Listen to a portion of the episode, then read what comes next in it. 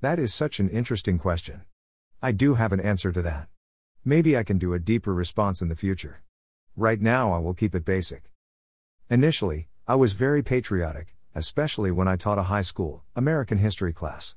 That was an interesting season where I spent much time in reading and fueling the conservative perspective into my brain. Then, COVID hit and the George Floyd riots came in the picture in 2020. It was at that moment that I heard perspectives from all different types of people. I saw how politics divided people. The realization politics was one of the greatest hindrances to share the love of Jesus.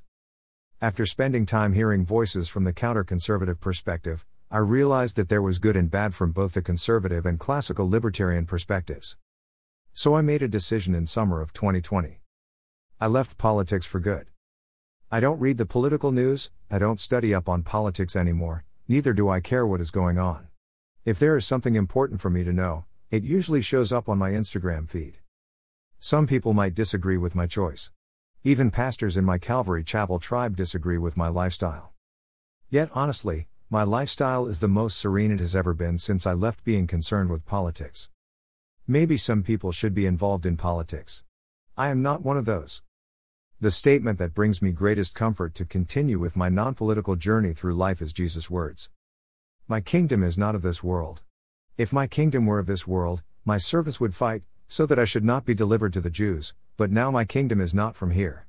John 18:36.